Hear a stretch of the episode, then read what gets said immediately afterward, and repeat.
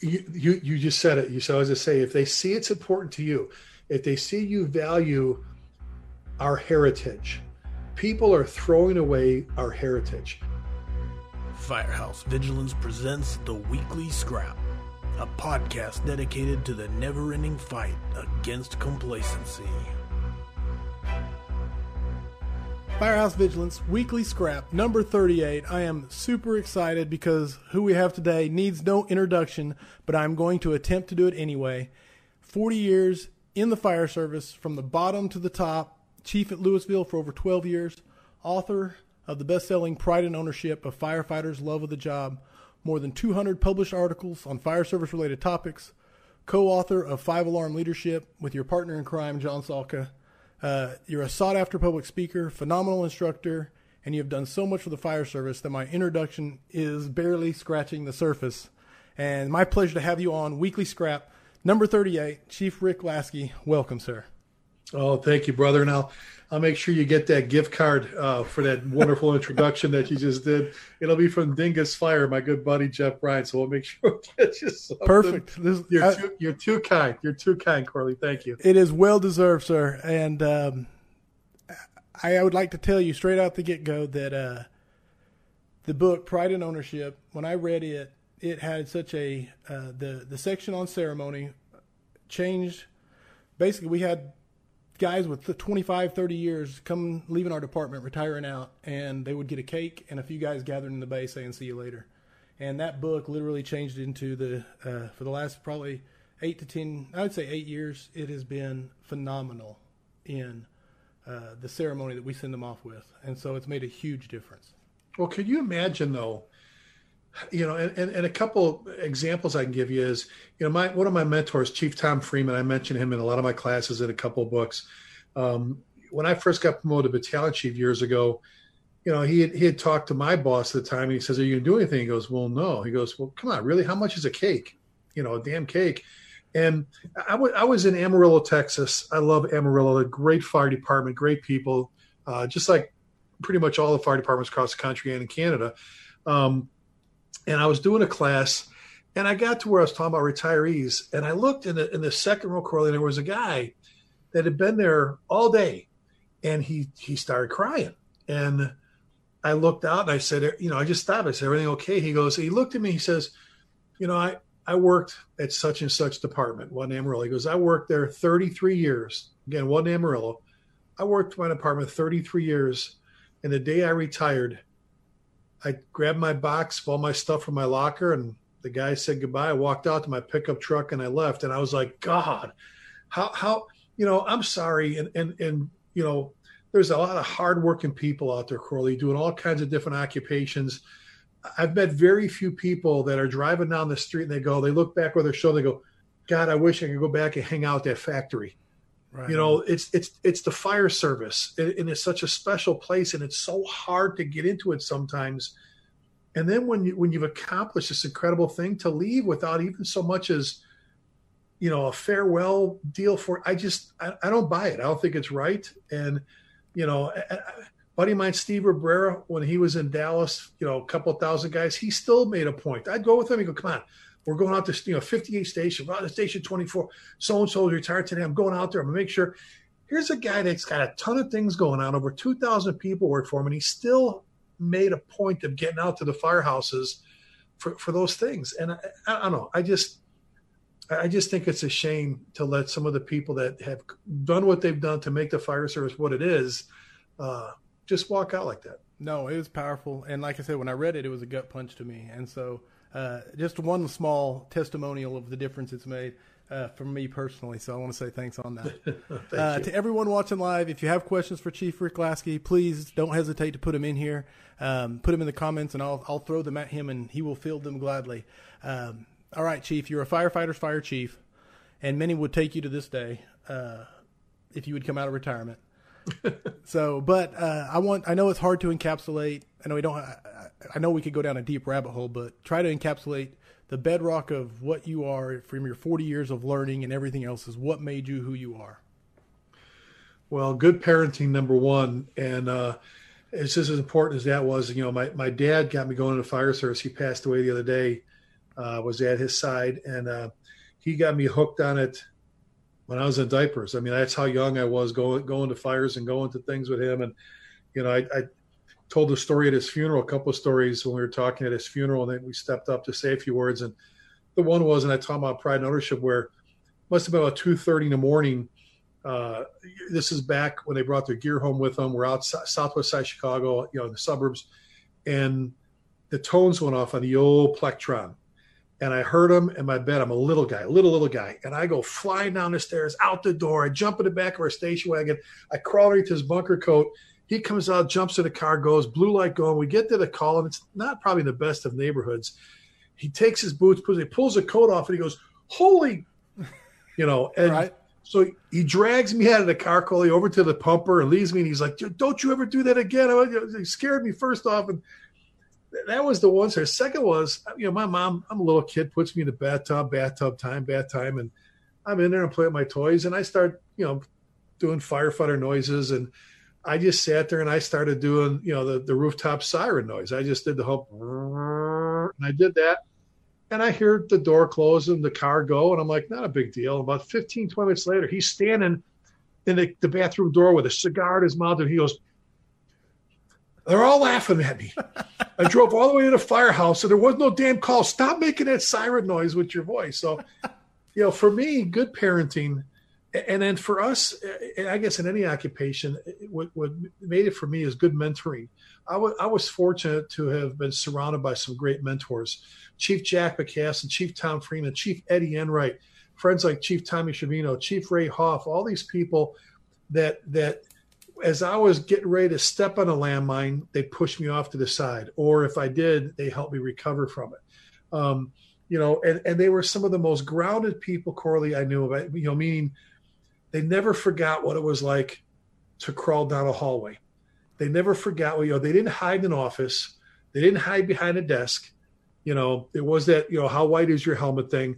They, you know, you, you turn around and you're, you're getting your ass kicked on the stairs, trying to get second floor. And Jack McCass has got your air pack pushing you, go to the right, Lasky. I'm like, where the hell did he come from? Right. Um, but it wasn't just the toughness on the fire ground; it's how they they they mentored, they cared for the fire service. Um, I get asked how I got into instructing and why, and, I, and one of the reasons was I just watched these guys and I watched students just key off their words and watch students just, and I go, I, it wasn't an ego thing. I wanted to do that. I wanted to have an impact on people where um, like I sat like in, in, in Mac, Big Mac's class or Eddie Enright's class and going, God, I want to be just like that. You know, it's just so having those great mentors to keep you grounded.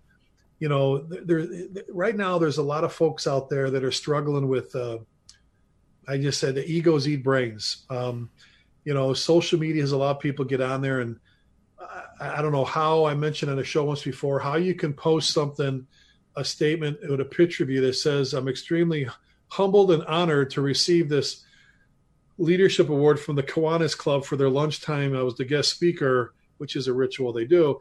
Well, I, no problem with you saying I was honored to be their speaker, but how are you humble taking a picture of yourself? You know, I just, a friend of mine told me, he says, you know what, the egos eat brains. I just think every now and then, pretty much for me every day, you got to make fun of yourself if you when you start reading your own newspaper clippings, you start taking yourself so serious. Me and my best buddy John Salka say it all the time. We're nobody.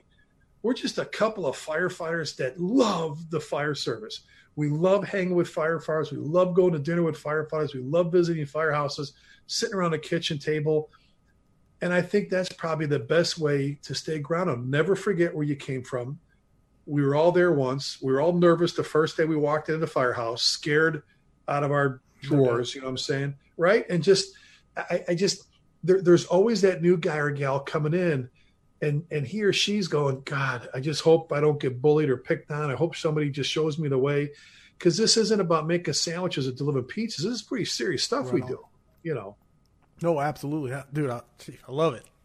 Uh, Hannah Elliott asked this question: What do you consider to be your biggest career accomplishment, and why? my biggest career accomplishment. Um, Just to put you on the spot. Thank you, Hannah. Yeah, thanks, Hannah. um, you know, I, I, guess the biggest career accomplishment was uh, creating this the Saving Our Own program. Um, I, I, lost I lost a friend of mine, and um, I was teaching incredible institution, University of Illinois Fire Service Institute, one of those fire schools in the country. Great people. I, I, I cherish the memories all the years teaching there. But we were teaching everything, Corley and Hannah. We were teaching we, I was teaching tactics, a strategy. I was teaching instructor one through four. I'm a big hazmat geek. I love hazmat, teaching hazmat. I was teaching paramedic school essentials, teaching search. I'm a truck guy, right? right so teaching ladders and forcible entry and all that, and live burns and yeah, to just I mean, anything I could do. I was just eating it up and teaching it. The one thing we weren't teaching, we weren't teaching firefighters how to save firefighters. And um, I'd have a class of like 35, and this is back you know 1990 and I'd, I'd, ask the questions how many people here have practiced you know saving a you know rescuing a firefighter? Three hands will go up. One of them one of them actually did it. The other one was the one they said hey corley lay down and see if they notice Dummy. you're missing right. that guy. And the other one was lying. And uh, uh, so after uh, you know a friend of mine got killed i went to my my assistant director jim Straseski. i said i got an idea for a program. I was talking to my buddy from fdny sal marchese about this a, a, program dedicated solely to teaching firefighters how to save one of their own. It's called Saving Their Own Techniques for Firefighter Rescues. And from there, that you know, the first five instructors was I was the lead. Um, Ray Hoff, uh, Ray Hoff uh, uh, left us unexpectedly after surgery several years back. Ray was the best man at my wedding. His wife oh. Barb was my wife's uh, maid of honor. Ray and Bobby Hoff were the Backdraft brothers. Their dad, uh, sadly and tragically, was taken from them February 14, 1961. Brother Tom uh, holding, you know, their dad's helmet, that whole thing. Mm-hmm. Um, and uh, uh, Ray was my best friend at the time, and until uh, we lost him, obviously, um, years later. But Ray, and then John Norman, Sal Marchese, and Donnie Hay from New York wow. City. Yeah. And uh, the program just exploded. And you know, my my best buddy John Salka was teaching Get Out Alive at the same time, and that's actually how we met. We were introduced by oh, John really? Norman, okay. and we got together, and the whole Rit Mayday thing evolved from what we were teaching, and never did we ever imagine that you know RIT teams and the you know the the Nance drill uh, based on the, uh, the, article in January 1988, the Columbus Monthly on the murder of John Nance, John Nance from Columbus, Ohio. You know the Langvardt drill, the Denver drill, based on Mark Langvardt and Dave McGrail's article April 1992 about the uh, in fire engineering, the September uh, 1991 uh, fire that took Mark. You know, stairs rescues, window rescues, ropes, all the different things. Ladder. Um, to, to, to, to not go on too long about that, I really have to feel that's that's the greatest accomplishment. Accomplishment to know that I just had a, a, a part in getting that rolling. And then the ripples are still are still spreading. So man, it, it was a big impact. I mean, it was. I mean, good good question, Hannah. Thank you. Uh, awesome. So uh, don't the, take the question is for Hannah. Are you a member of Women in Fire? I'm a I'm a I'm a dues paying member, and the reason I say that is my good friends in that organization, and that is used to be International Association of Women Emergency Fire Services, and they changed it to Women in Fire. It's an absolute incredible organization with incredible mentors, incredible role models, if my daughter said she wanted to be a firefighter tomorrow, I wouldn't let her do it unless she joined that association. I pay dues every year. I love them dearly. They are an incredible group, and uh, uh, I just think more people need to, to belong, and, and, and, they're just great. So awesome. I had to throw that in there. Sorry, no, absolutely, absolutely.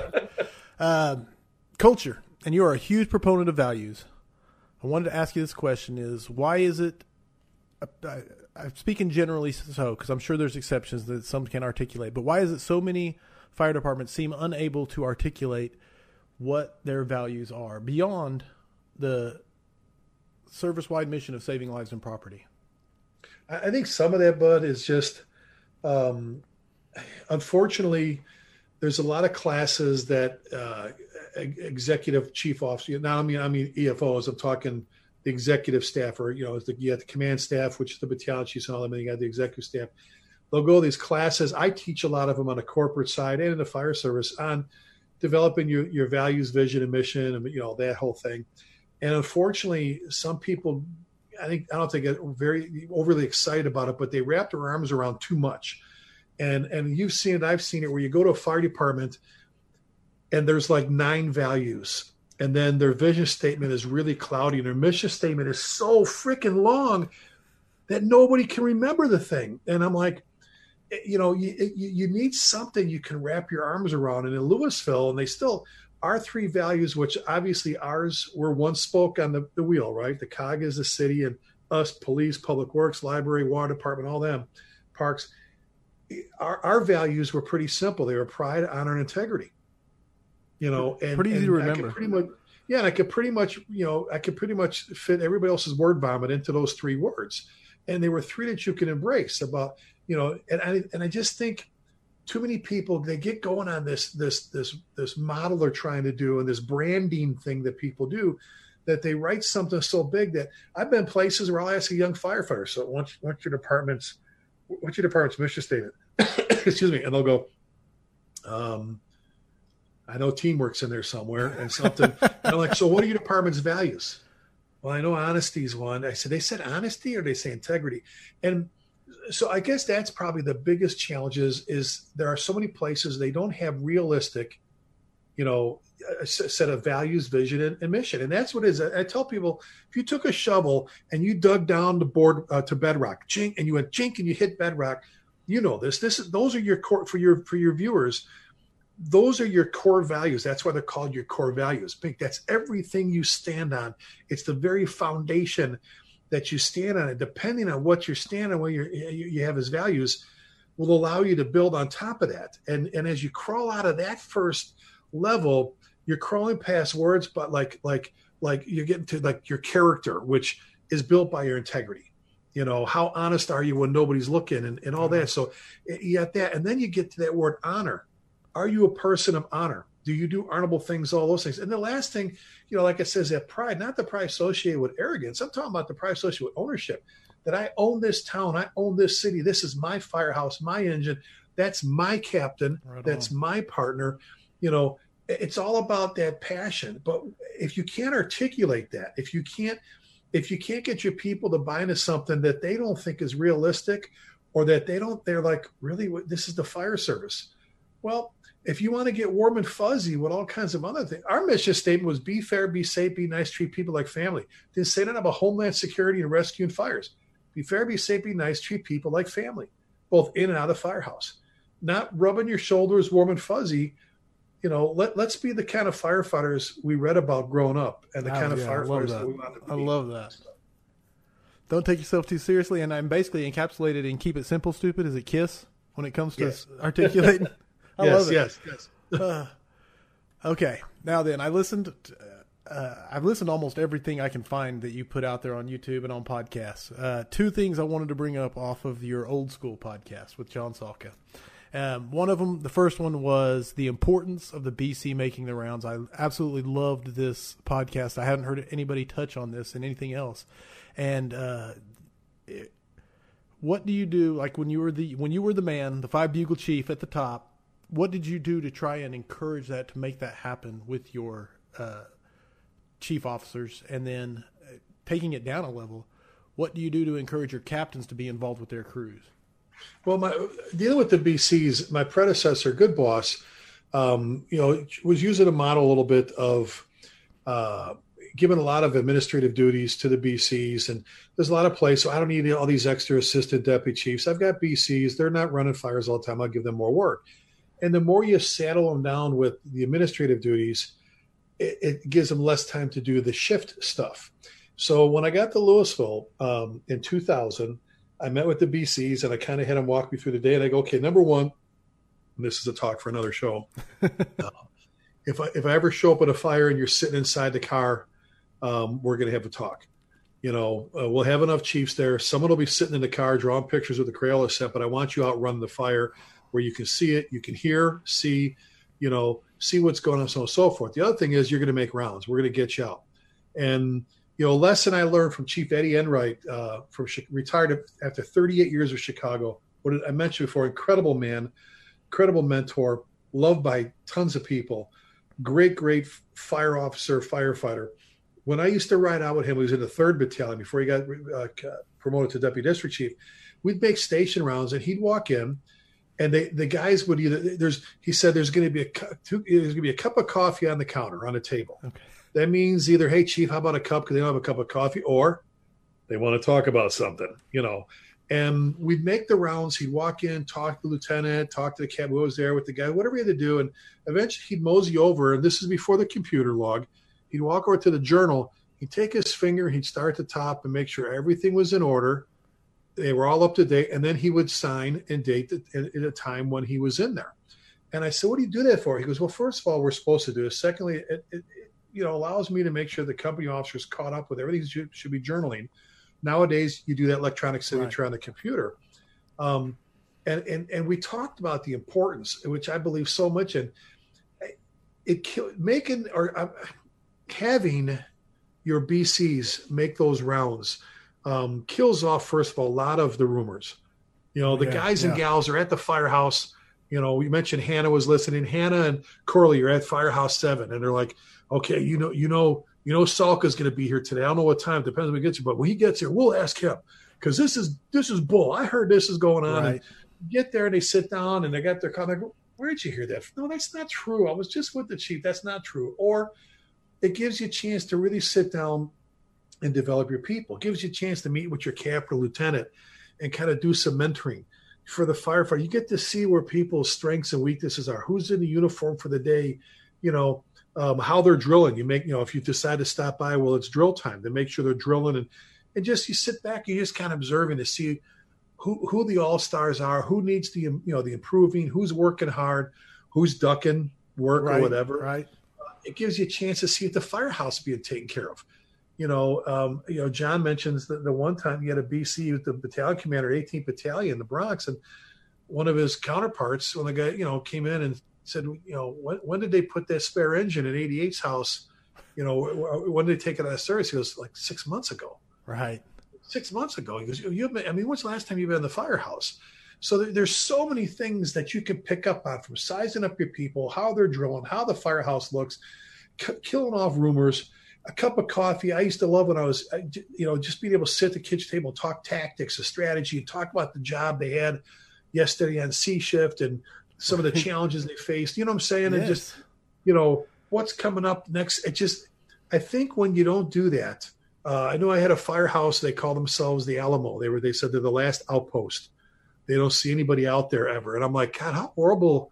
What kind of message that send you guys where the shift commander can't even make it by the fire? So I told my guys, I don't care if it's midnight. You're going to go by the firehouse. You're going to make your rounds, hit every firehouse.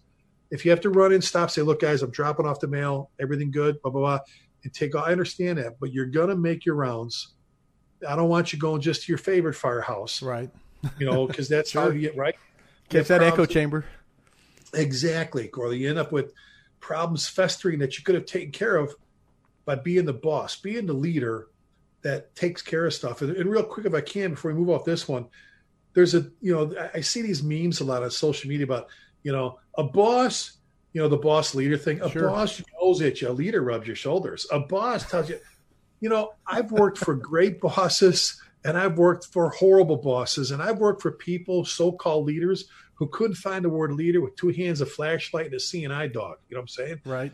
Don't get hung up on a word. You know, be a great boss, be a great leader, take care of people, be involved, get to know them, know their lives, know their strengths, know their weaknesses, make those rounds, kill off the rumors you're the morale siren. The, the captains, lieutenants are the coaches. You're the morale. You're coming around, you know, and you're you're the GM coming down from the booth to talk to the head coach and the assistant coaches. You know, don't waste that opportunity. Oh, and and you can take off on any tangent you want. You know, you can stay on any topic you want as long as you want. I'm just giving you free reign because uh, I could sit here and listen to you preach it all day. Uh, killing the rumors, man. Just just just that one uh, one facet of all that you brought up could take care of so many issues of the culture. Wouldn't it be nice if you didn't have to worry about what A shift was saying about you? Or what C shift, you know what I'm saying? Wouldn't it be nice if you just, I mean, we all have our food fights, so we're a family, sure. but wouldn't it be nice and, and, and just, you know, 90% of what you hear is usually just a bunch of BS sometimes, or it's so exaggerated that, you know, so if you're a BC, make the rounds, kill off the rumors, know your people.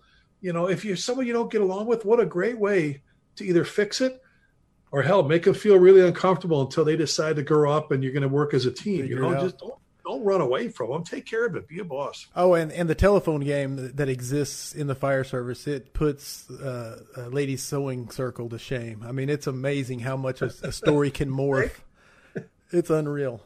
So, uh, uh, the other podcast that you guys did and I loved was We Come Second. Uh, absolutely, that might be my favorite podcast I listen to from you, uh, you two, and mainly it was on the leadership side of things about how the leader comes second to his men. And you, uh, you could talk on that as long as you would like to. And then on the fire ground, you know, that all shifts and we all come second. So go well, ahead. And I guess that, you know, that, that whole started, we've talked about that for the longest time that I, I think somebody counted in one of our company officer academies. I think we said it, I think one academy like 43 times they counted over three days that we your we said your people come first. Gotcha. Somebody at the end came out and said 43, Chief. You said it 43 times, you and Chief Salka. And and if you back it up to what you said about the fire ground, you know, th- there's there's so many articles that, that have come out. And granted, there's been a lot of great research. Our good friends at UL have done incredible things for us. If you're not paying attention and have an open mind and you're just living over there in the corner like a mushroom, sure. well, we all know what grow what, what what you need to grow a mushroom okay? So that being said you got you got to pay attention. You have to have your eyes and ears open and so on and so forth. But there was a little bit of a switch. All of a sudden there were people out there and i'm not going to say those that don't want to go into burning buildings other people will say that that all of a sudden started this whole prioritization that we're number one. Let's talk at a fire. Let's just specifically talk at a fire.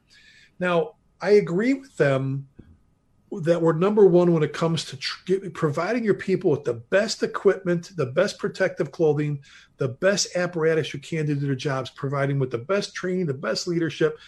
Yeah, our our guys and gals are number one. The men and women that work for you are number one in that aspect. But everything else that surrounds us, everything from fire prevention to public education to EMS to special rescue to fire suppression, everything we do, everything from reading to little kids to changing smoke detector batteries is about them. them. And there's thousands of things that pertain to them. Those people come first. Now, you show up at a structure fire, a house fire at 10 o'clock at night, and this whole, you know, this whole thing that we're number one, you know, we're number one, it's about our, you know, first of all, if you're that hazardous of a fire department where you can't trust your people with the proper protective clothing, the proper equipment, the proper leadership, and the proper you've got bigger problems than who's number one or number two. You provide your people with the stuff they need to do their jobs.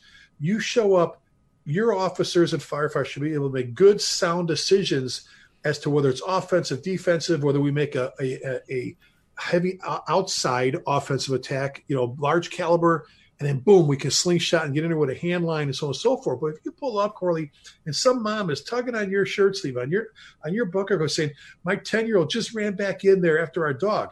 If you take your helmet off to put your face piece on your hood and you look inside, there's a number two in there. It doesn't say we're number well, I don't know, Corley. You know, and we and we said this a hundred times before. Could you imagine the Marines? You know, I don't know, I don't know, Gunny, if we should charge that hill. They may actually shoot a real bullet at us. You know, they called you because their house is on fire, and and quite possibly a loved one is missing or unaccounted for. This is where your training pays off. This is where the confidence you have, the knowledge that you have, your cognitive and your psychomotor skills coming together, the gear you're wearing, everything. And good bosses go, Corley, come on, we're going to make a push. We're going in there. Now, once you get in, you go, it's it's got it. It's you know what? There's not. Look, we we we've got more animal than we've got you know weapons. We're bringing it to a knife to a gunfight. Let's back out, hit this. I'm off. I'm. They can. It's like they can order you to the roof, but they can't order you on it. Good officers that get up there go, nope, we're not. We're not right chief. We can't right make on. this run. You know what I'm saying? So so again, please to your viewers, I am not saying that we're not taking the safety of our people seriously my my best buddy John Salka was referred to by by one of his guys at his retirement ceremony as he's he's a GD safety Nazi. He said, "You better have your gear on. You better have your tools. You better. If he says you back out, you better back out. If he said, they, eh, but but he followed up by saying, when you when he when you hear the one A pull up in the Bronx there, and you hear Chief Salka's you know voice on the radio, you know everything's gonna get better. He said, the ultimate compliment for an officer, right? I'd follow him anywhere Right I'd follow on. him or her anyway. He said, I thought he goes, I'd follow him to the gates of hell with none of my hands but a Halligan. He never said, no one, that crazy throwing safety to the wind. But we have an obligation, Corley. You know this, right? Hundred percent, hundred. Preach it, Chief. On board with this, to, to get your ass in there. You know, go after these people. If you don't want to do that, get the hell out of my fire service. You know, go go seriously. There, there's there. I'm telling you, there's a lot of pizza places that need delivery people. Go. do well. You no, don't do that because you might get an accident because you have to drive a car out in traffic if you're that worried about that. Because I guess you know your pizza oven's number one. I'm just saying, you know, you can be safe and take care of your people, equip them properly, and lead them properly, and then make those decisions risk wise, right? Absolutely. You know, a good absolutely plan, right? Is can, can, we do it? Can we make entry? You know, is it you know the, again? I'm not saying you run in there commit suicide, but right. we have an obligation to other God. We just ought to shut our doors down. That you know, no one's saying be stupid and make dumb decisions and go do hazardous things and all this you know, eh, eh, my buddy Ray McCormick said this a lot. You know Ray. Oh, my yeah. buddy Ray McCormick just retired, a lieutenant of. Great, great, great, great, great, great, great guy. Long, God, ten years ago we're teaching together. He goes, you know, Ricky. He goes, you, you know how many fires there are in this country? If you go to NFIRS, and not every agency reports this stuff to NFIRS, by the way, just under forty thousand fire departments in the United States. Look at how many structure fires are reported a year, according to NFIRS. And then look at how many firefighters are actually injured and then killed. He goes, I don't like the injuries. I don't like the deaths. So we should always be working very hard to keep those numbers as low as we can. He goes, but we're, we're not doing that bad. No, it's it's pretty you know, good ratio, at, right? Man. Yes. Look at how many fires. So, you know, uh, so on the fire ground, you know, at emergencies, you've got to have a good risk risk management plan going. Okay, real good. You know, are, are we going to be able to do this? Or not going to be able to do this? But you have to take everything, like I said before, wound it up, and make that decision. But golly, man, I mean, the number one part with us, like I said, starts back in the firehouse and with everything else we've done and take making good, solid decisions, not allowing craziness to happen. But those people out there, man, the little kid in the bedroom or the grandma on the Absolutely. second floor, I, I hope, I bet you they're not even. Th- could you imagine telling them, "Well, we're making a number in our helmet that says, uh, you know, you're number, you're number 2 you're number two. You know, so that's it. Now, back it up to what you said about our personnel I kind of mentioned already as leaders, as lieutenants and company officers, as senior, and I want to mention this to the senior firefighters out there. You play, oh my God, a vital role in the in the progress, the reputation, and and and, and the successfulness of your fire department. Don't ever sell that short. A senior firefighter gets more stuff done for the company officer, sets the tempo. So you, the lieutenant, the captain, the driver engineer, those battalions that everybody has a hand in this whole number one, number two thing. All right. We should all be doing everything we can to take care of our people, lead from the front, have values in our lives, have that mentor, do everything we can to take care of our people. So Not see it to like everybody. You don't have to. No one said you have to like everybody. The fire service. You know, we, we've said for years. I had a guy, Timmy Brock, used to say a long time ago guy when I was a young firefighter. He says, "Why do we always have to wait to get along? Why do we always have to wait for a good fire to get along?" And it's like, all right, we don't have to be buddies, but this is pretty serious stuff. Right and you know, so so yeah, the, the number one, number two thing for some people that want to run that down the road the opposite way, I'll just say to them, we're going to agree to disagree. You know, um, again, hundred percent safety comes first, but you know, not sending no suicide missions, but yeah, hundred percent, we're here for them. Exactly. Uh, okay, I'm going to catch you up real quick. Hannah said, "Thank you, excellent response. I'm not a member currently, but thanks for the suggestion." So she'll look at the. Uh, Michael Snodgrass uh, rang in and said, "Freeing your bosses of administrative tasks so they can be available for building crews. Great point." And then Hannah came back and said, Chief, you've brought up mentorship numerous times. Would you mind sharing more of your thoughts on that? Like, how is it best to find those people and create that relationship with more experienced firemen? all for the purpose of learning? Well, I think you know people ask here, here when we talk about mentoring. If and I, am not trying to push a book here, but there's a section in our five alarm leadership book about mentoring. Who makes a good mentor and why? Why do we mentor? The attributes of the mentor, what's accomplished, and all that stuff. And again, that's that's like an hour presentation just in itself. But what often happens, Hannah and, and Corley, is when we talk about who makes for a good mentor and, and helping to describe the, the, the, positive traits of that mentor This happens in class all the time. Someone looks over and they look and they go, "You see that guy sitting there? That that's my captain. Uh, he's he he fits that bill. He's my mentor. You know, because excuse me, there's no name tag that says Lieutenant Schmagegi mentor. Mentor. You know, it's it's a lot of people do it and they don't even know that's what they're doing, and it, it's kind of hard to go out and go, boy. I'd really, I'd really like Angie Hughes, my good, good friend. You know, Baltimore County was president of iWomen for a long time. I think she's wonderful. I think she's an incredible fireground officer. It's kind of hard to go, Angie, would you be my mentor? You know, that kind of thing. It's not like this on Seinfeld, you know, the whole mentor show, you know. But, you know, I guess, Hannah, what I would do is sit back and start to make mental notes of the people that you want to follow, the people you want to be like. You know, the, who, w- w- w- I always say this. I used to say, when I grow up, who do I want to be like in the fire service? And I looked at, like I said, Chief Jack McCassin, Chief Eddie Enright, Chief Tom Freeman. I started looking at these guys and going, that that's who I want to be like because I love Max. I love his command presence. I love the way he could teach things like fire behavior and building construction, have you sitting on the edge of your seat. It was just incredible this guy that's built like a football linebacker, Vietnam vet Marine who should be dead for what he went through in Vietnam. Eddie Enright's passion for the fire service, his calmness on the fire ground, Tom Freeman smarts. And I didn't want to mimic and imitate and be them. I wanted to take little bits and pieces and stick them all over Rick to make right him better. Yes. And I think that's Hannah for, for Hannah right now. That's what that's what helps you identify who your mentors are. If there's an ass jackass sitting in the corner who's always picking on people. I'll say this out loud. I have no place, no place in my life for bullies and thugs in the fire service. Okay. But you know, you, you can spot them. You can spot the person that's willing to help. You can say, and then you kind of cozy up to them. You ask some more questions and you kind of buddy up. You become like work pals, you know, like when there's, you're training, you're, you're working on your knots together you know, you're working on this together. You're working. I when I was going to paramedic school back in 1982. Do not make fun of me, Corley. Okay. 1982. keep it. I was a jock in high school. I wasn't very good at math, so I had somebody help me with my drug calculations. you know, I had to be tutored. Um, you know, that doesn't happen without good mentors. So it's not something they're going to be carrying a sign around like the crossing guard saying, "I'm the mentor." You have to actually look for them, and you'll see them.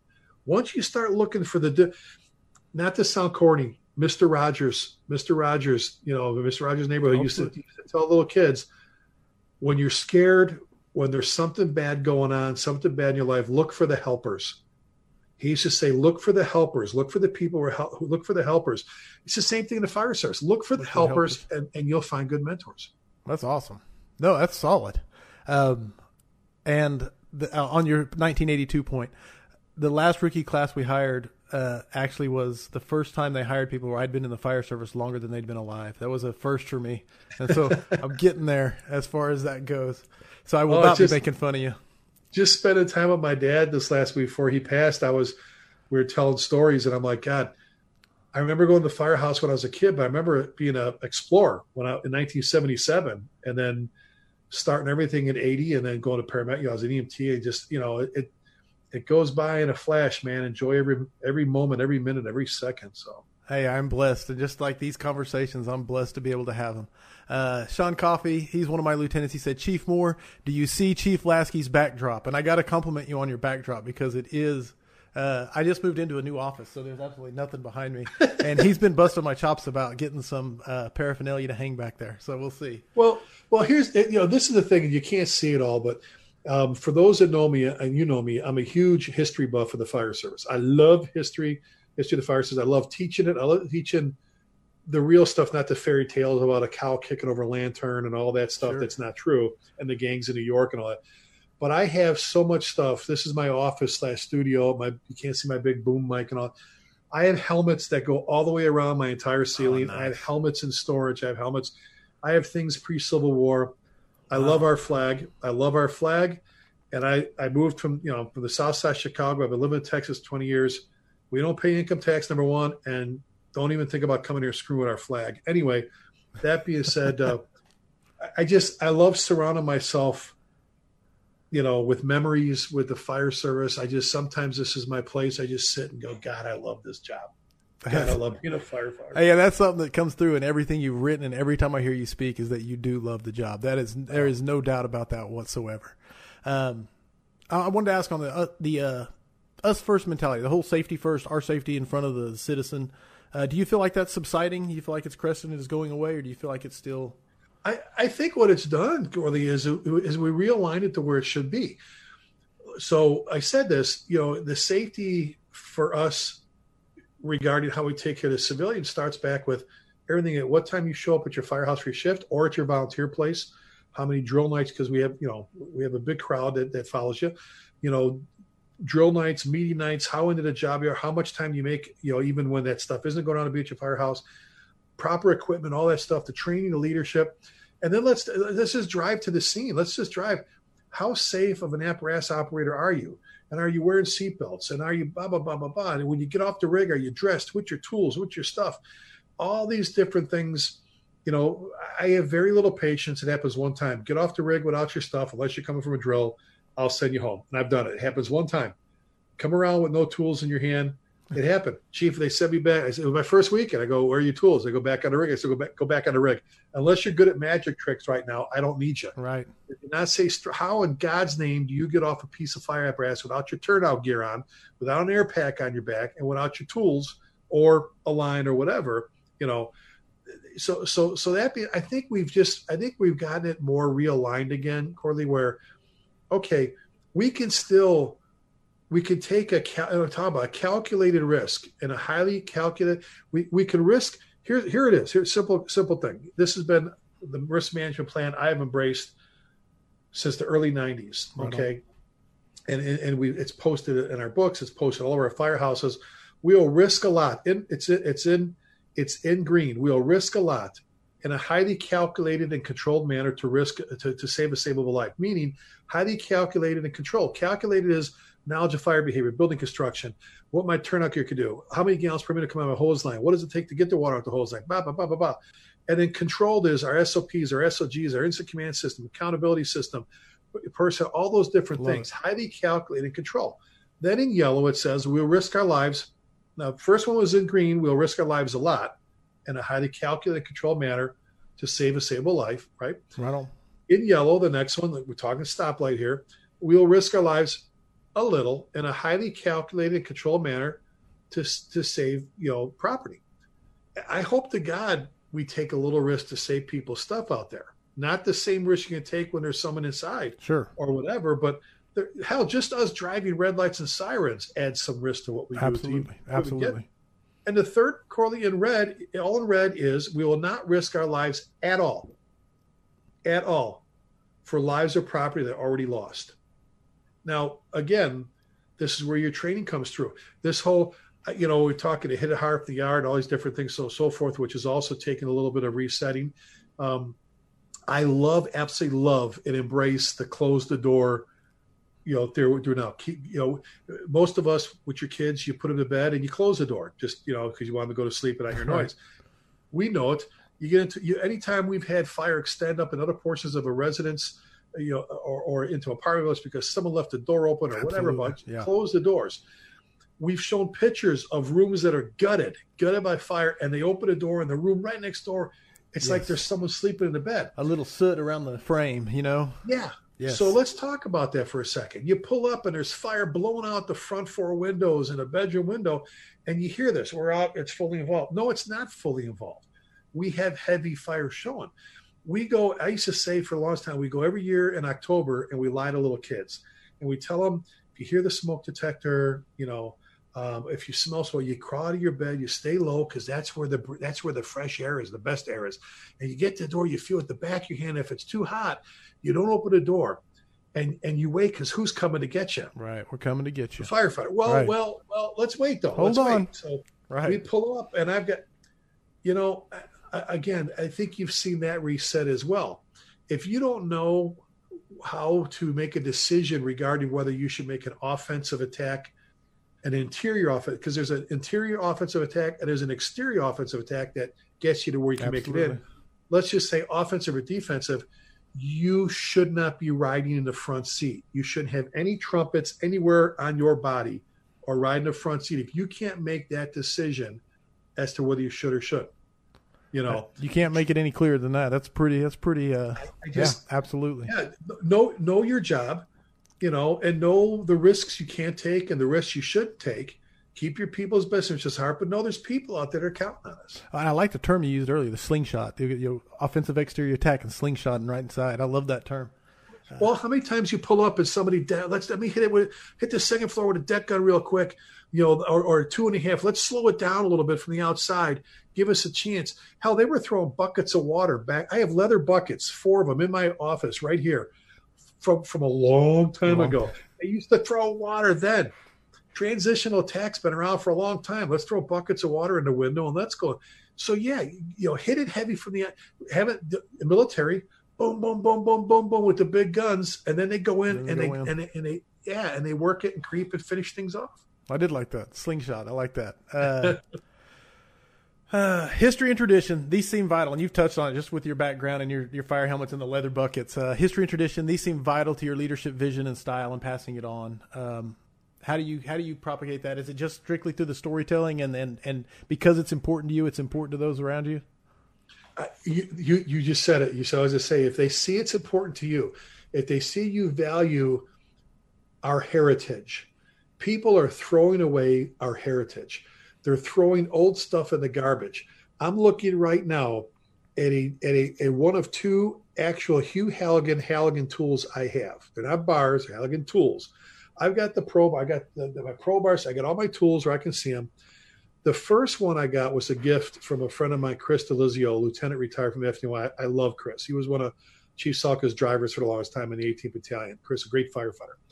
Um, the second one, I was teaching and I, I, came out, it was break time, and I looked at the back apparatus floor, and there was a pallet with old hose.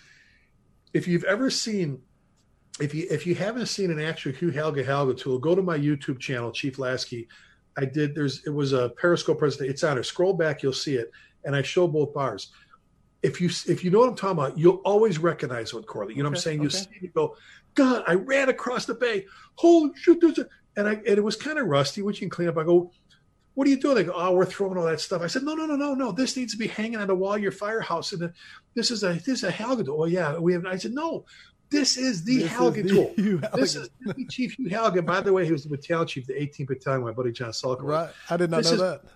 Yeah, so a Hugh Halligan, and you can look at it because it's solid lava. But you look at the at the fork and the tines, and on the bottom you know, is his signature embossed. Hugh, his signature, Hugh Halligan. Then underneath it, there's two initials, a cross, and two initials that stands for the glory of God. Can you imagine? Oh my! I, I see guys throwing hose away, and I always tell them, don't throw anything away. I'll ship it to my house. I don't sell nothing. The only thing I've ever quote unquote sold was I had a pallet full of old two and a half hose of brass couplings, and a, a guy I know was refurbing his 1924 American LaFrance pumper. Okay and you needed hose. And I said, look, if you'll if you'll pay me for the freight, what it costs me to ship it to my house and to ship it to you, you can have it. As wow. long as you don't sell it, as long if you're going to re- restore the rig and put it on display, I'm fine with it. But um, people throw out their history, their journals. Um, they don't hang the pictures on the walls. They don't celebrate right. our heritage. And then number two, they don't study our history. They don't get the books out. You know, Fired America these are books that are no longer published. You can go to abebooks.com, A-B-E like Abe Lincoln, books.com. Type in, if you're ever looking for a book that's not in print, Corley, that go there. That's the place. Okay.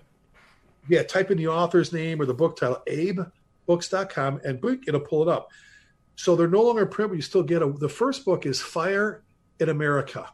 Fire in America, written by a guy named Lyons, L Y O N S, published, uh, I want to say 1974 and he he wrote a book called Fire Later. It's not the one you want, folks. You want Fire in America, and he talks from Jamestown. And this is in my one history. I do a history class called Our History.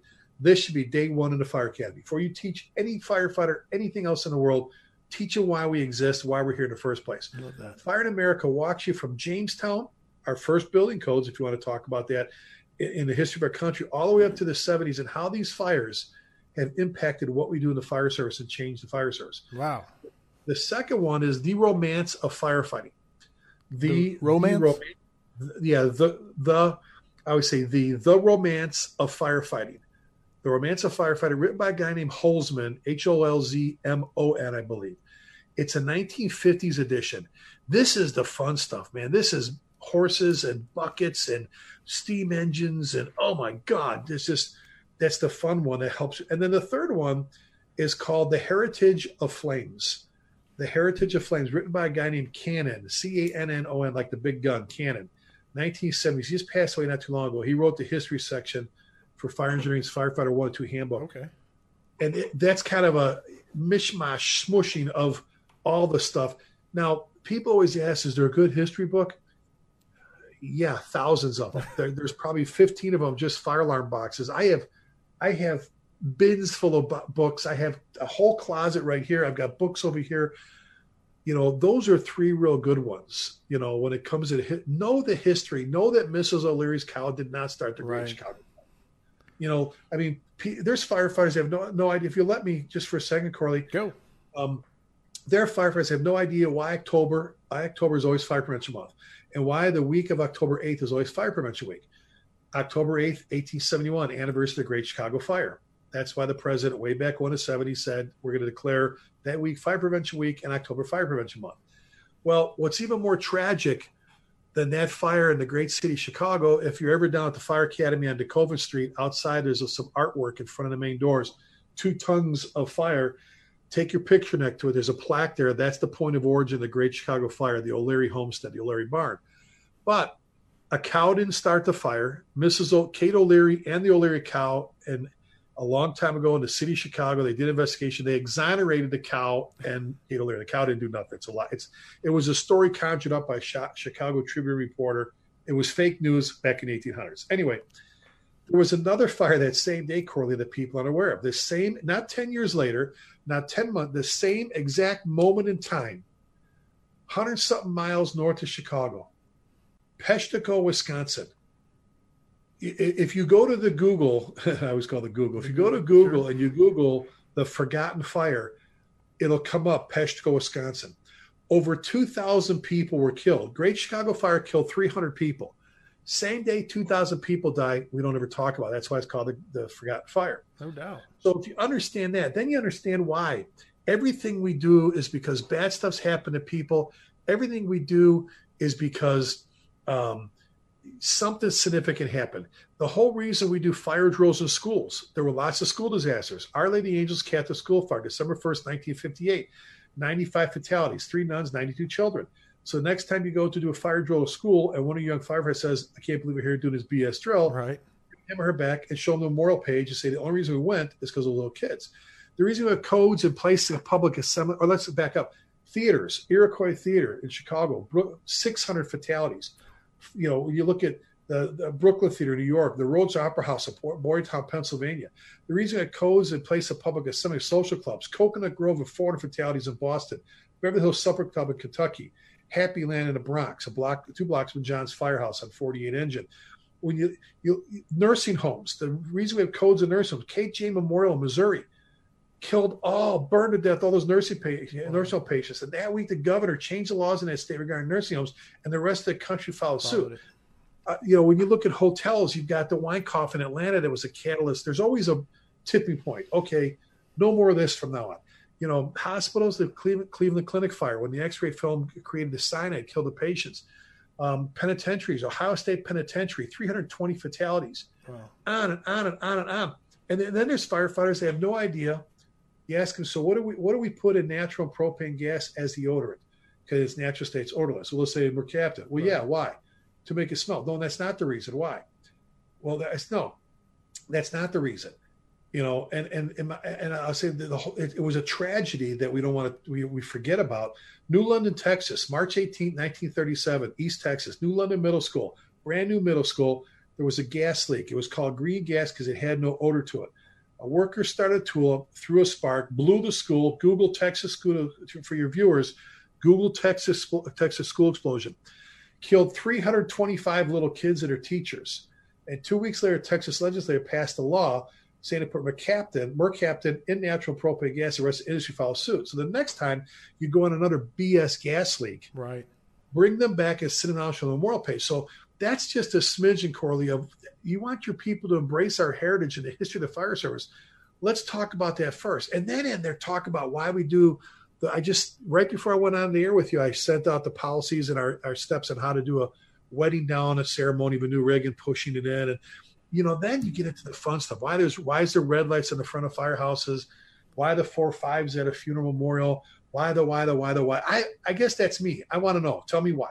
You I know, can, I can tell you this that there is no doubt that it is important to you because I I am not afraid to say when I don't know something, and there was a ton of stuff you just told me that I had no idea of. So, well, but there's guys with seriously, you've been doing this a long time. There's guys with 40 years that don't know why we exist uh, because no one ever shared it with them. So we need to get we need to sit down and have the tactic strategy talk, but let's talk about why we're here. You know, and and what, how we got to where we're at, so you can truly embrace it and care about what you're doing today. I that's one of the reasons I love doing this. I get to I get straight from the horse's mouth some of the best stuff ever. So or the horse's ass, I guess. You know, whichever way you want to say it. Like you said, I love that part where you say always be able to laugh at yourself.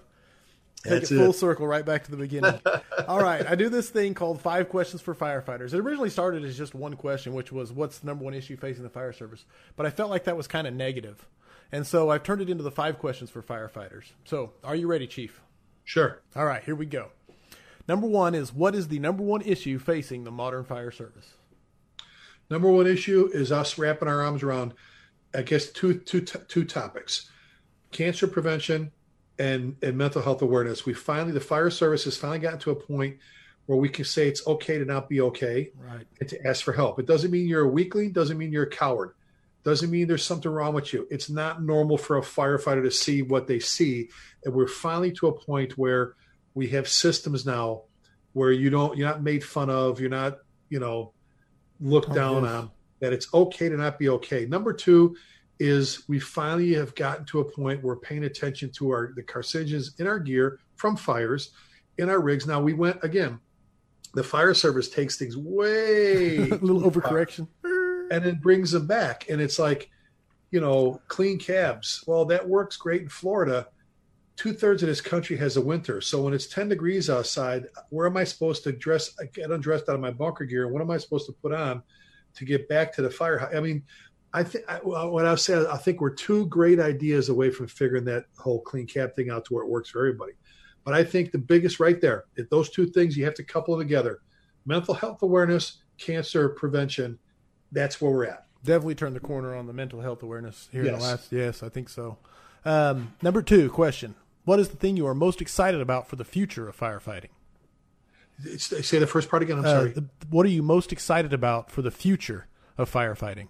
Oh God, to see what we're going to have for apparatus, tools, and equipment.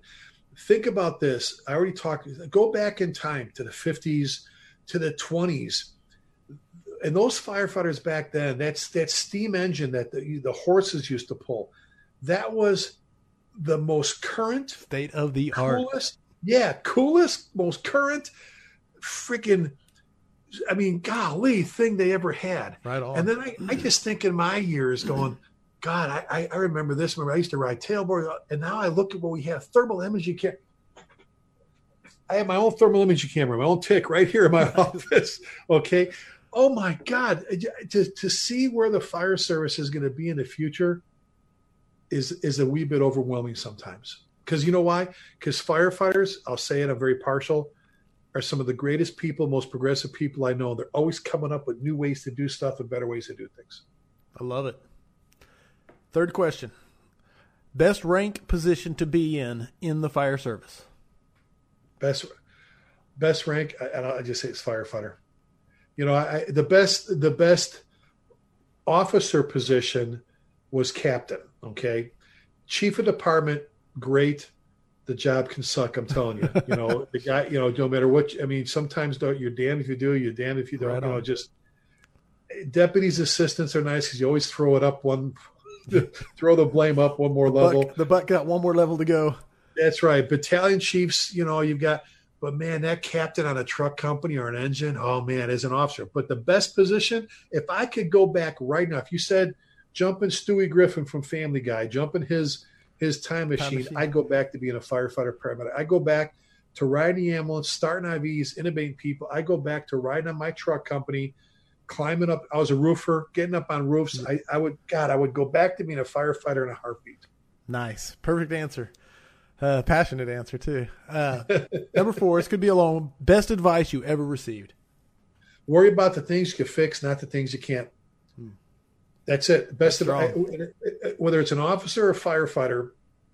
Uh, you know, Tommy Shervino. Oh my God, the My Saw guy. When I tell that My Saw story, Tommy's the one. He goes, you know, I mean, I'm, a, I'm Italian Polish, which means I have a real bad temper. I forget what I'm mad at, but he's the one that told me a long time ago, Ricky, worry about the things you have.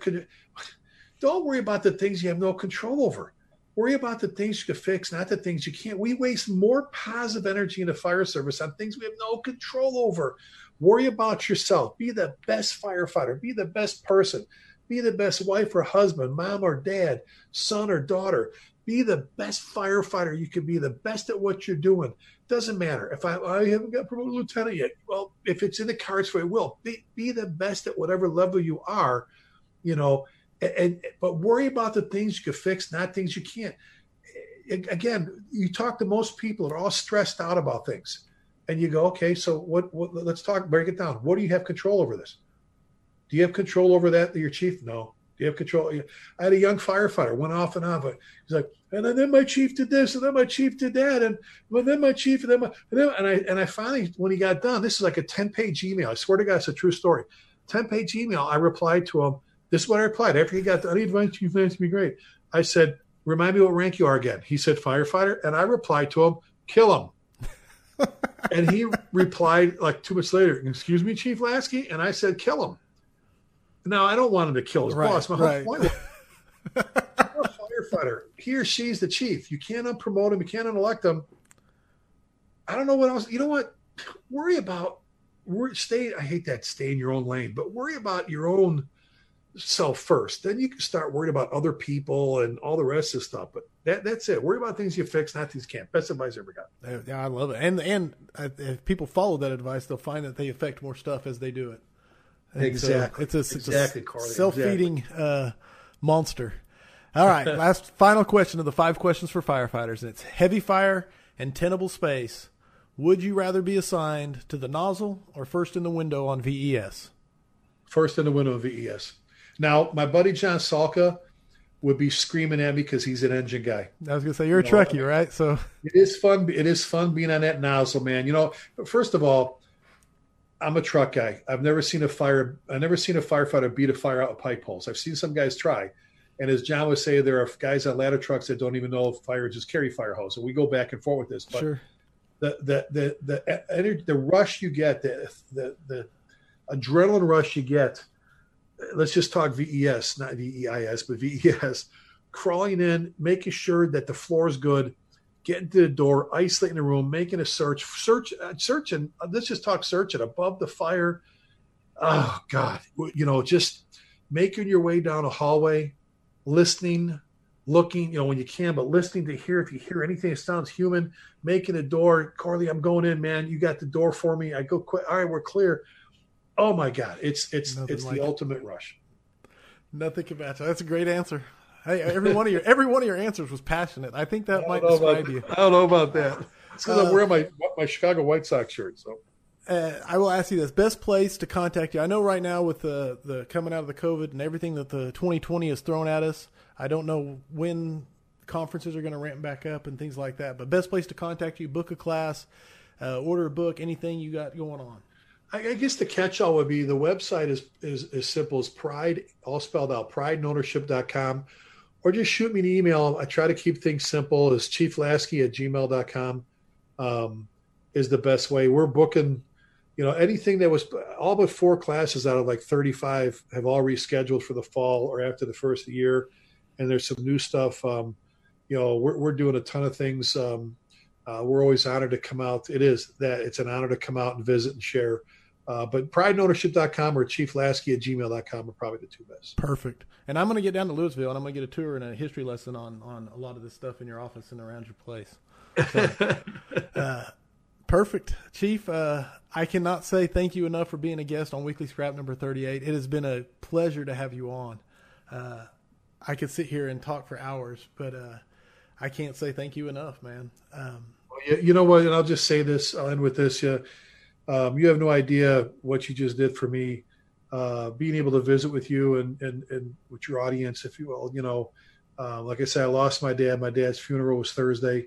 Um, uh, I needed I needed an adrenaline pump, and uh, tonight you did it for me, brother. And I can't thank you enough. You you helped me more than you you could ever imagine. I appreciate that. Well, of course, Thank my you. condolences and and everything, and I'm glad you were and I'm everything. So and uh, you got me fired, got me fired up, dude. Good deal. I'm glad for that. Uh, Hannah closed with Chief. Lift up a bucket to the camera. I'd love to see it. Uh, Sean Coffey said, "Ask Chief Lasky if he will sell me one of those buckets." I'm sure he will not. He no. already said he doesn't sell anything. Uh, no, if I could lift one up, they're over here. The reason I can is they have I have. I say, next time we have to have a movable camera. I have all kinds of lights, red lights, blue lights, uh, beacon rays. I've got twin twin side and I've they're all there. I, I, actually use them to put all my stuff on over on this one side. Right so on. I'm looking at them. They got fire extinguishers on them. Three. I have one of those gigantic. Uh, it's it's it's a federal beacon with the four big beacons. It has a siren underneath it. That's on top one of them. They're painted up really nice, but uh, sorry, Hannah, but I'll have to dig them out Nick. But I'm looking right at them. I, I need to have a camera, like I said, I can move around. Just do a. You can just do a tour and then give a history lesson on each thing, each story. Uh, thank you, Chief. Um, thank you, everybody, for the questions and comments. Uh, hope you enjoyed it. Chief, thank you for coming on again. I can never say thank you enough. I feel so blessed in this to get to talk to so many people, fire service leaders, um, and I'm humbled to get to do that. And so, uh, coming up next week is no, nothing next week. Next week is Fourth of July, which means Happy Birthday America, and the week after that, Frank Viscuso, and onward and forward. For everybody watching, thank you so much for watching. I hope the tone stays silent unless it is burning. Chief Lasky, thank you again for coming on. Thank you, brother. Thank you, everybody. Thanks for listening to the weekly scrap. Please subscribe and please share. We'll see you at the next episode.